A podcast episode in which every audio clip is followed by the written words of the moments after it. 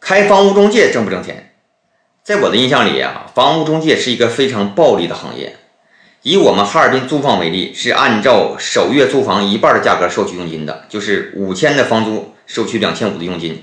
所以说呢，我认为它是非常非常赚钱的。但是它是真赚钱还是假赚钱？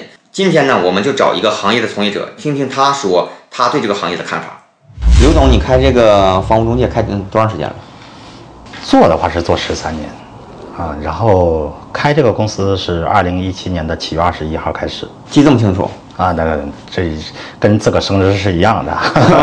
一共开了几家店？前期的时候是铺了十家，但是由于二零二零年的疫情嘛，运营的不好，缩了五家，现在剩五家店，说了就是都裁员了吗？还是关店了？就是关店不裁员。啊，关店不裁员。对对对对，那现在你这有多少员工？一共？呃，具体的数后我还真真不知道，但是不到一百人吧。这你当老板还不知道自己有多少员工？流失率太大了啊，有的今天来明天走，今天来明天走的。那你这现在一个店的单店投资大概多少钱？其实前期的投资很低，真正的投资是在后边。前期投资的话，呃，现在房租基本上均下来是在十五万，一个店的房租十五万，十五万。对装修什么的呢？装修的成本是在七万到五万到七万，嗯，装修成本也不大，也不大，其实二十万吧一个店，嗯，但是你还有其他硬件投入，比如电脑什么的，是吧？那是最小的投入，啊最小的投入。对，可以忽略不计的。一个店得多少钱？总计的成本就是一个店，如果想运营，呃，筹备三个月的运营的话，至少要需要五十万吧。就是后续还有运营资金对对对对对，啊，必须得有预留出来这个运营资金吗？呃，一定要运营出来啊，因为你没法保证这个行业即时就建立啊，就是不是说我开着就能挣钱。那不是。我们这块儿的盈利点都有都有哪些？就卖房的和租房的，嗯这个都怎么收费的？卖房现在哈尔滨是两个点，客源房，对，租房呢是一个月的佣一个月的租金作为佣金，首月的一半儿还是一一个整月啊？整月，对，现在我记得就是一个月一半儿啊。它这是底线费率，它这涉及到一个底线费率，就是我们最低要收到百分之五十，啊，最低百分之五十。对这个东西能讲价吗？谈不了了，这已经谈掉百分之五十了，还讲价，有人力成本的够不上的，啊，就比如说哈，我现在租房，嗯我要租一个月的房，我要租一个房，嗯，然后你跟我说是整月的，整月的这样我可以给你砍价是吧？可以砍，可以砍但是最低底线是多少？就是百分之百分之五十。啊，最低的就是当月的一半儿。对对，如果你租的这个房很小，当月的一半低于五百的话，那就是五百嗯啊对也是按价值算的，啊，也是按这客单值来算。就是卖房它这个百分之二。是怎么算的呢？这百分之二就是全款的百分之二，还是还是说首付的百分之呃二，成交价的百分之二，成交价的百分之二？对就比如说我这个房是一百万，那我就是对两万，两万。五百万就是十万，对对对对对对，就不论大小嘛，这东西不论大小。啊，就是一套房的总总价，对对总对价。对对对对，然后手续什么都是你们去帮着办吗？呃，都是我们帮着办呢，嗯，就是全都是你们的事儿。全是我们的事儿。客户只要跟着走就签字就可以了。你现在你雇这个员工，他们一个月能挣多少钱？呃，二手房中介这个行业的员工的收入是不均的。底薪多少钱？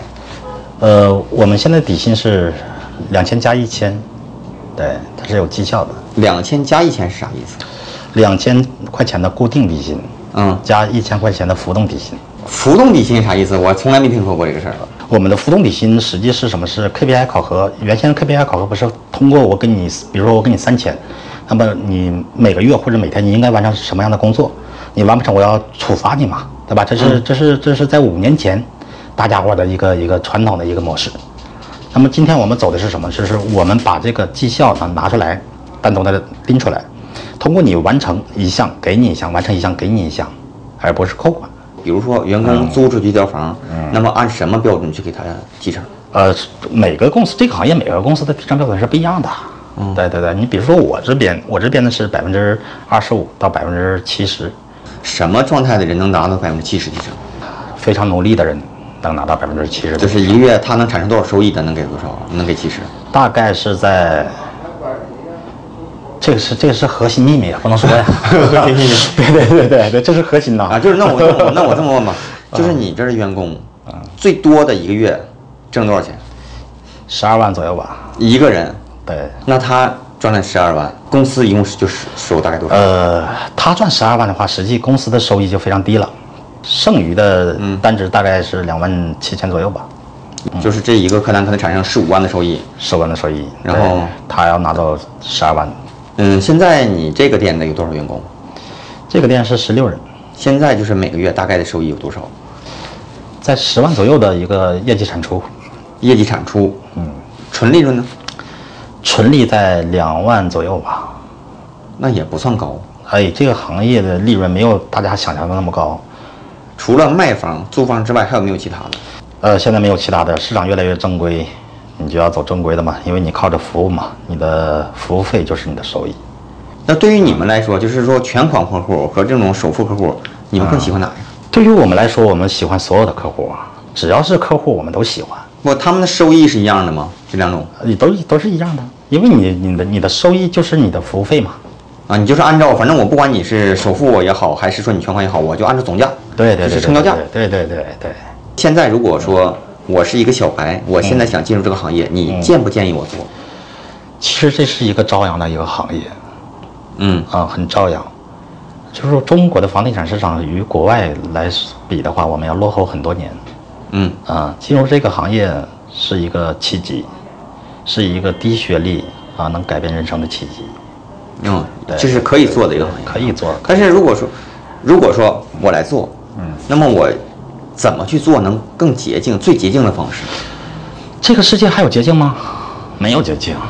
但是就是怎么能避免我踩一些坑？对于从业人员来讲的话，没有什么坑，没有坑，真真的没有坑。嗯，对啊，你进来以后，你最大面呃面临的最大的一个问题就是客源的问题，嗯对吧？我怎么去获客？啊、面临的就是资源的问题，我怎么获资源，对吧？怎么去把资源获取到？啊，然后就是技巧上的问题，对吧？怎么去匹配好客户和资源？那你们这个客源就大部分都是哪从哪个方向过来的？以前的中介啊，哈尔滨的以前的中介是贴小条儿， 嗯，对吧？嗯，满大街贴，那是城市的牛皮癣嘛。也是一种广告效应嘛。对对对，但是这种广告很很很恶劣，不好，不好。现在我们都不用这个。嗯对对对。呃，现在他们还有一种是叉车，啊，我们、嗯我们术语叉车就是给每一个啊车上的插电广告饭单，对、嗯啊对。现在我们也基本上不用这个，我们大多数的客户源获取都是，呃，我们的网络平台获取。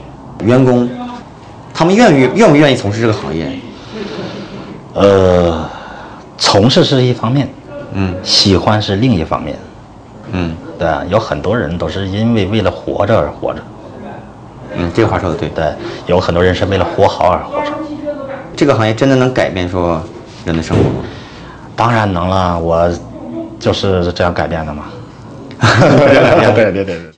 所有的生意都是有人赚钱，有人赔钱，投资一定要谨慎。以上内容仅供参考。